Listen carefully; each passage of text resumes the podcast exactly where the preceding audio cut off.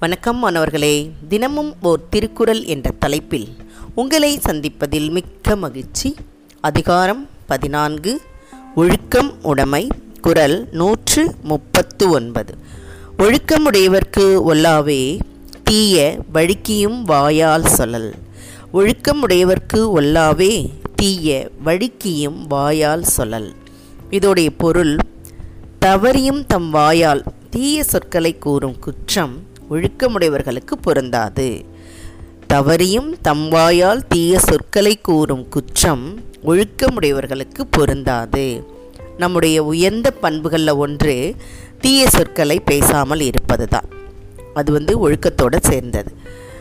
அதாவது ஒல்லாவே அப்படின்னு சொன்னால் ஒழுக்கத்தோடு வாழ்பவர்களுக்கு அது பொருந்தாது அப்படின்னு சொல்கிறாங்க வழுக்கியும் வழுக்கியும்னா இந்த இடத்துல தவறியும் மறந்தும் கூட நம்ம என்ன சொல்லக்கூடாது?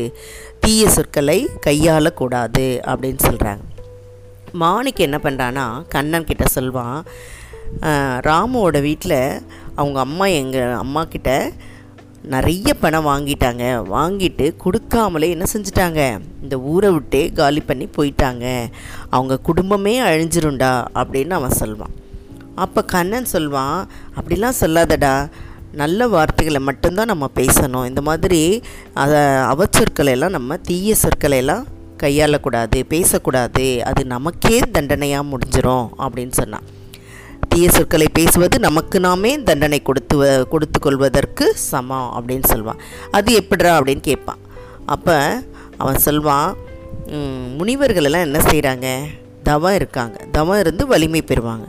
ஆனால் அவங்க ஒரு கட்டத்தில் என்ன செஞ்சிடறாங்கன்னா யார் மேலேயாவது கோவப்பட்டு கடும் சொற்களை அவங்க பயன்படுத்துகிறாங்க அப்போ அவங்க நீண்ட காலமாக தவம் இருந்தது வீணாக போய் இந்த தவ வலிமையே குறைஞ்சிரும். ஏன்னா அந்த ஒழுக்கம் அவர்கள்ட்ட இல்லை. தவறிவிட்டார்கள். அந்த கடுஞ்சொற்களை பயன்படுத்துறதுனால அவர்களுடைய ஒழுக்கம் தவறப்பட்டு விட்டதா ஆகிவிடும் இல்லையா? அதனால் அவங்களுக்கு அந்த வலிமை தவ வலிமையும் குறைந்துவிடும். அதுபோல தான் நாமும் தீய சொற்களை பேசினால் நம்மிடம் உள்ள அந்த ஒழுக்கம் தவறிவிடும். ஆகவே நம்ம என்ன செய்யக்கூடாது? இந்த மாதிரி தீய சொற்களை எல்லாம் பயன்படுத்தக்கூடாது அப்படின்னு சொல்லுவான். சரிடா இனிமேல் நான் அந்த மாதிரி தீய சொற்கள் எல்லாம் பயன்படுத்தலை. நல்லா இருக்கட்டும். எப்படியோ அவங்க போய் நல்லா இருக்கட்டும். அப்படின்னு சொல்லி சொல்வான். அதுபோல் நாமும் என்ன செய்யக்கூடாது? நம்ம வகுப்பறையில் அம்மாவை பற்றி இவன் வந்து கெட்ட வார்த்தை சொல்கிறான் அப்படின்னு சொல்லி நீங்கள்லாம் என்ன சொல்வீங்க? வந்து சொல்வீங்க இல்லையா? அப்போ வந்து அதுக்கு பதிலாக நீங்கள் என்ன சொல்லக்கூடாது? உங்கள் அம்மா நல்லா இருக்க மாட்டாங்கடா அப்படின்லாம் நீங்கள் வந்து சொல்கிறீங்க அந்த மாதிரி வார்த்தைகளை நம்ம பயன்படுத்தக்கூடாது. அது நமக்கு பொருந்தாது. அந்த மாதிரி ஒழுக்கத்திலிருந்து ஒழுக்கத்தோடு வாழறவங்களுக்கு அது பொருந்தாது. அதனால் நாமும் என்ன செய்யக்கூடாது? தீய சொற்களை எப்பொழுதுமே பேசக்கூடாது. சரியா மாணவர்களே?